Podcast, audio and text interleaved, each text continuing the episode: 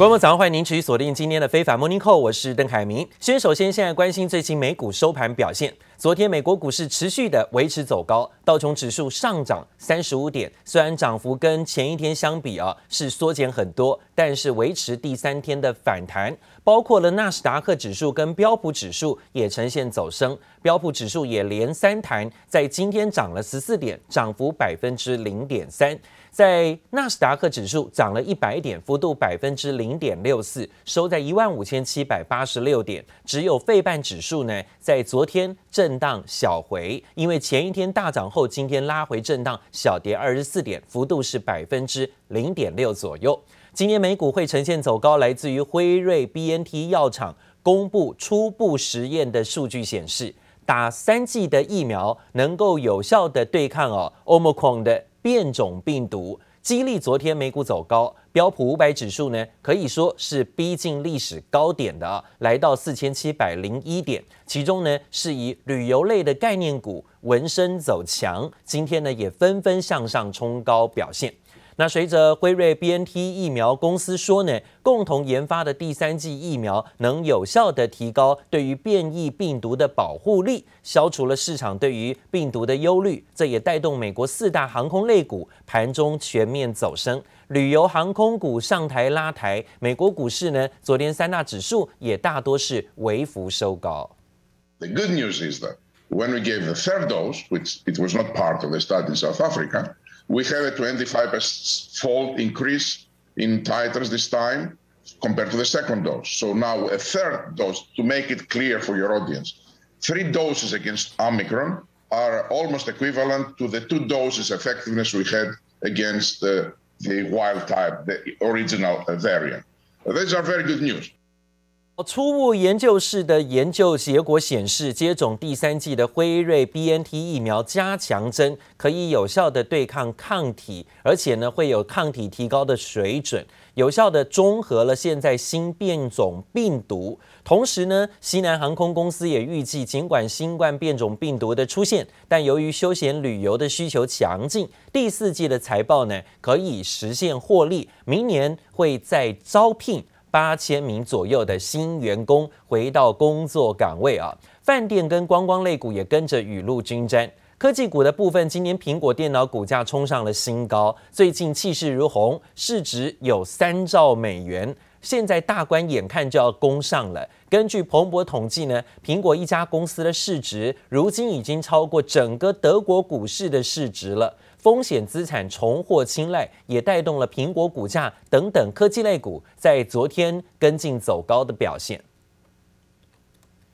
不过讲到说，美国呢，二零二二年准备要迎接所谓的期中选举，现在呢，在通膨的压力，还有包括现在的新变异病毒的风险压力当中，选民看起来啊，似乎是振奋不起来。根据《华尔街日报》最新的民调显示，美国选民对经济还是前景感到悲观，尤其是通膨的压力，直接让他们的生活呢感受到很大的痛楚啊！因为美国人以前呢都觉得买什么东西都便宜啊，没有消费、没有储蓄的习惯，现在呢真的是什么东西都贵，直接感觉到痛了。所以呢，通膨问题对他们来讲啊，是真的一大压力跟隐忧。对于现任政府来讲，这些议题啊，就直接在选民的。民调当中直接反映，对于拜登总统还有白宫的领导能力，大家是画了一个大叉叉。总统拜登跟民主党明年的期中考的成绩是很堪忧的。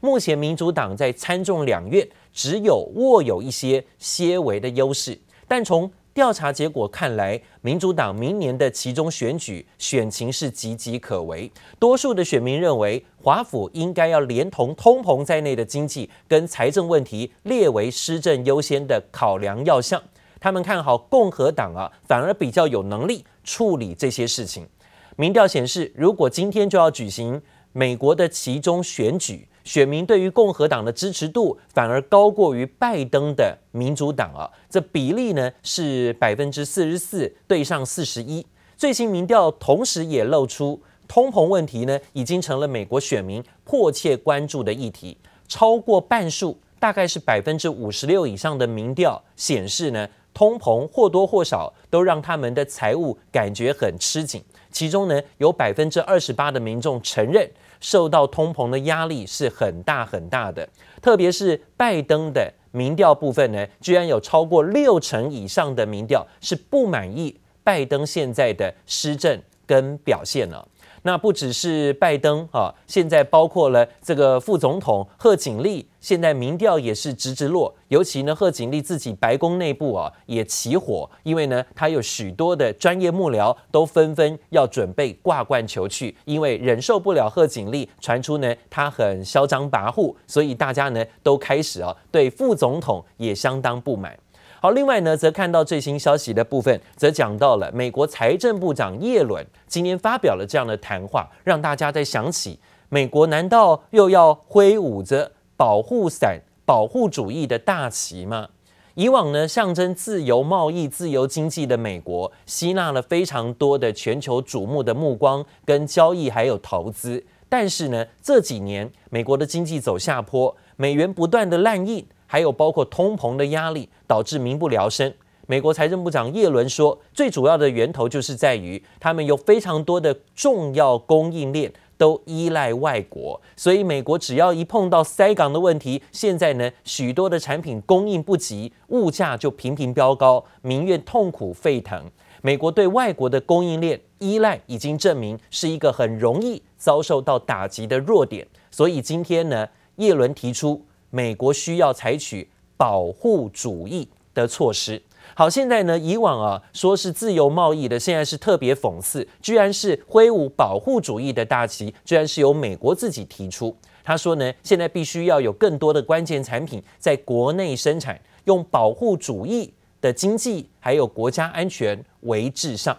华府编列了五百二十亿美元的预算在晶片法案。是否呢要补贴非美国厂商，引发了热议。英特尔的执行长呢直接放话表示，希望白宫不应该拿美国人的钱去补贴台积电，还有包括三星等等的国外厂商到美国去设厂。耶伦此刻呢抛出美国要采取保护主义大伞的这种提议，还要降低对外国供应链的依赖言论，业界关注是否意味着啊正面呼应着英特尔。真的是不应该把美国钱去补贴倒贴非美国企业的方向吗？这可能也会牵动台积电在美国的巨额建厂投资案的动态啊。另外呢，根据《金融时报》最新调查显示，经济学家预期美国联准会会在明年三月底前完全结束购债计划，不久之后呢就会启动升息。半数受访者估计第二季就会提高利率。这些回答问卷的有四十八位经济学家当中，有一半的人以上啊，都认为联准会可能非常可能会提前数个月撤回刺激计划，使得购债计划在明年三月底前就会完全的结束。这也是会替联准会提早升息做铺路啊，因为呢，宽松政策如果先从啊缩表开始，缩表减少购债一结束，接下来就是升息了啊。所以这些经济学家认为，联准会明年第二季调高利率的空间跟几率是占有比较大的，而且呢，现在的调查当中已经超过五成的经济学家认为应该会提早升息。目前市场预期联准会最快升息时间可能会是在六月啊，就是明年的暑假之前。好，日前呢，美国提出说要制抵制东京奥运，呃，北京奥运啊。这个尤其是冬奥的部分，哈，冬天的奥运。那现在呢，也看到有几个盟友一起跳出来了，包括现在呼吁啊，说要跟进的是立陶宛，还有包括澳洲等国，也陆陆续续表达不会派遣官员出席北京冬奥。现在连最新加拿大的总理杜鲁道也说。加拿大当然也会跟进盟友的脚步，对二零二二年的北京冬季奥运进行外交的抵制，借此呢要抗议中国所谓的人权迫害问题。As many partners around the world, we are extremely concerned by the repeated human rights violations by the Chinese government. That is why we are announcing today that we will not be sending any diplomatic representation to the Beijing Olympic Paralympic Games this winter. As a surprise to China, we have been very clear uh, over the past many years of our deep concerns around human rights violations, uh, and this uh, is a continuation of us expressing our deep concern. 好，当然看到这样的情况，包括美国、澳洲、立陶宛还有加拿大， 都分别呼吁呢，现在要抵制外交的官员呢、啊，去参加北京的冬季奥运。但是呢，这些名单其实并不意外，大概就是这一些国家啊，美国所谓的盟友。不过呢，路透社报道说，外交抵制对加拿大来讲是一个重要的一步。加拿大跟中国的关系其实最近已经很差了，最近这种动作呢，无疑是火上加油。另外，加拿大也贵为世界上冬季运动领头羊之一，在二零一八年的平昌冬奥的奖牌数排名全球第三。这次加入抵制，势必也会打击冬奥会的热潮。除了加拿大，英国首相强生也证实哦，应该也不会有英国的官员出席北京的冬季奥运。这也是实质上呢，跟进盟友的外交抵制。不过，他并没有说明是否会限制王室的成员出席。部分的英国议员主张不应该让王室成员出席，避免给王室形象造成负面的形象。都看到了，现在中国方面的回应呢，则似乎看起来老神在在，因为呢，中方的回应也是态度强硬，说根本没有邀请你们这些官员了，也没有说要不要来的问题啊。今天呢，则是看到中国经济在全球的一个壮大情况，导致了个包括欧洲跟美国大为紧张，才在这几年呢，频频的有一些出手抵制，甚至呢，有一些干预阻止成长的这种举动。不过呢，挡不住啊，整个庞大的市场消费力道。瑞信大中华区的副主席陶东就剖析说，中国大陆现在正面临的是百年之变，尤其未来十年有四大改变，包括经济成长的模式，还有数据时代的崛起。另外，碳中和跟中美关系生变，这可能会使得全球经济局势重新洗牌。中国呢，极有可能会靠人工智慧、区块链、云端科技。资料中心还有五 G 跟六 G 超车美国。陶东特别提到说，哦，现在全球走的是 AI，还有包括区块链，另外还有云端，以及包括五 G 跟六 G 的数据时代啊。新经济为消费者量身定做了，送到门前，对制造业、服务业还有包括零售业产生了一个颠覆性的变革。陶东认为，这两年中国大陆数据化的程度已经是几乎超越美国，甚至跟美国并驾齐驱了，甚至还有微领先。这一场新冠疫情呢，大陆率先走出危机，也替中国极可能啊，靠这些相关的新优势啊，这些新的经济优势，在未来十年之内呢，会有超车美国的机会啊。另外呢，则讲到了在欧洲，欧洲最新的变化是德国今天。正式看到新任总理宣誓就职，他叫做肖兹，他带领社民、还有社会民主党跟绿党，还有自由民主党，首度组成了联合内阁。新政府除了对抗新冠疫情，外交上啊，还要面对中国跟俄罗斯之间的考验。卸任的梅克尔正式交棒，十六年的总理生涯画上句点。梅克尔接受全场掌声，终于卸下十六年总理身份，由社民党党魁肖兹接棒，德国正式进入肖兹时代。Herr Olaf Scholz hat die erforderliche Mehrheit von mindestens 369 Stimmen erreicht. Er ist gemäß Artikel 63 Absatz 2 des Grundgesetzes zum Bundeskanzler der Bundesrepublik Deutschland gewählt.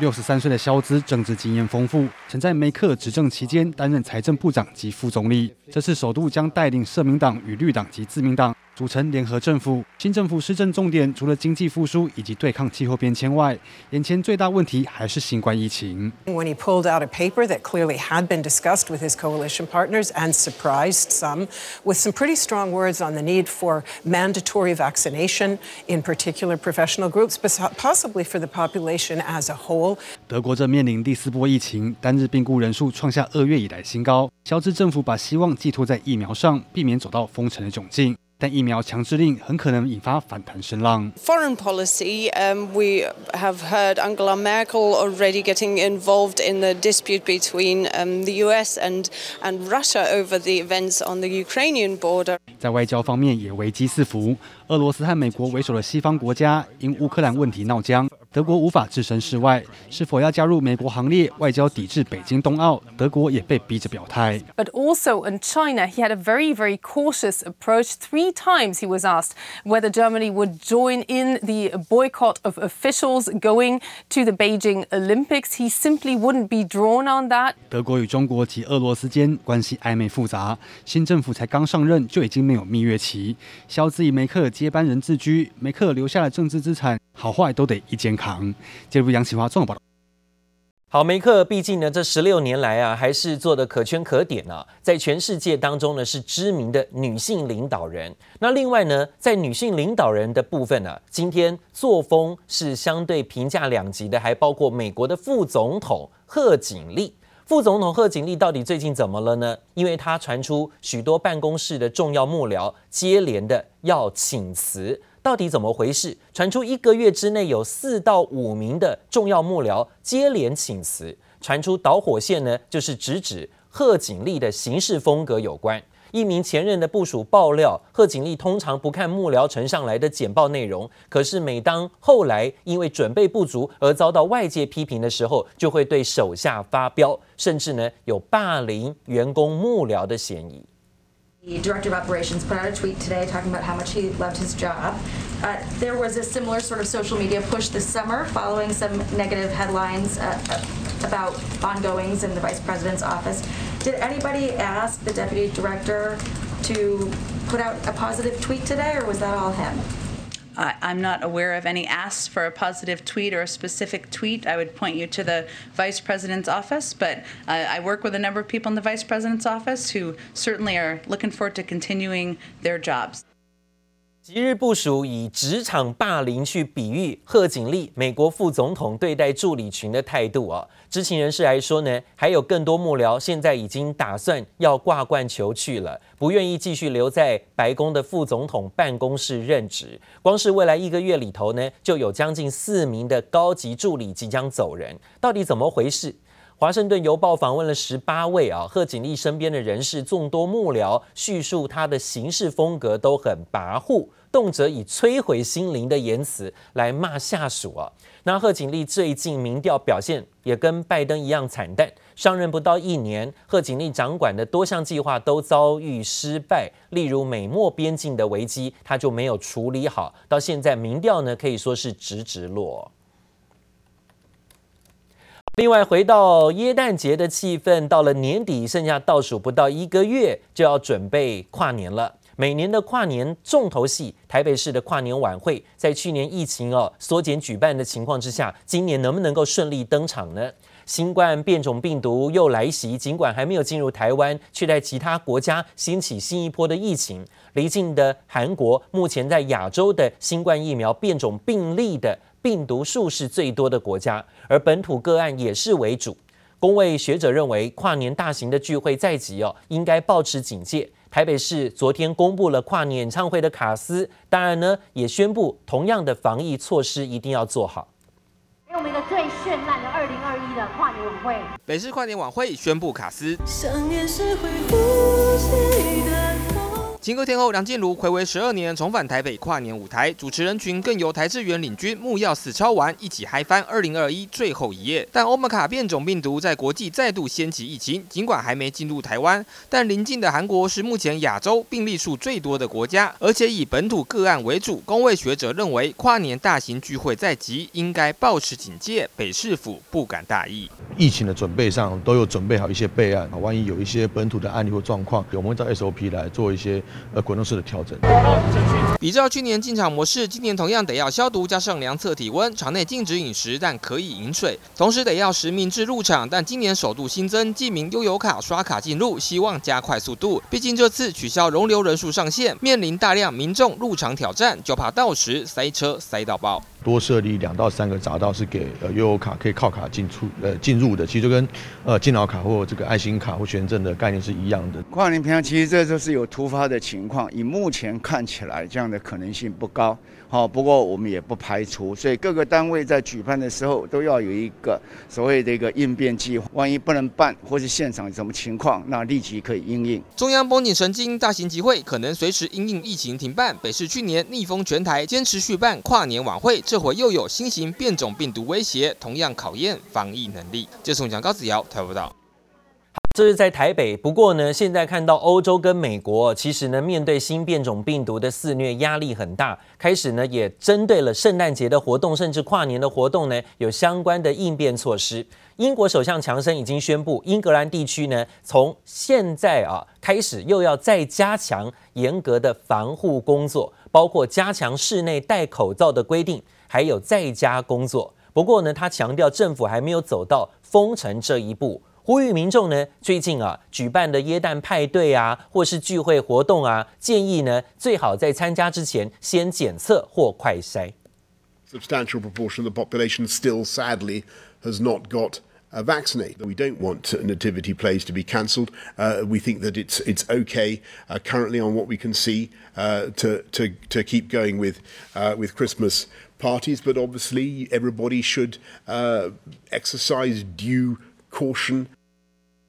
我们看到，这是英国的首相呼吁大家要特别小心，尤其是接下来有很多耶诞节的活动会开始举行，会有很多民众的聚会啊。强生召开记者会，启动了 B 计划，说因应现在每天呢都有呈现倍数成长的变异病毒的感染病例，新规定包括夜店还有大型的群聚场所，需要检查客人是否持有完整的接种证明才可以入内。多数的室内公共场所都必须戴口罩。强生也预告，民众未来可能必须要接种三剂疫苗才能够取得疫苗护照。这样的消息呢，又让英国经济大受冲击，英镑闻讯下跌，现在来到今年的新低价位了。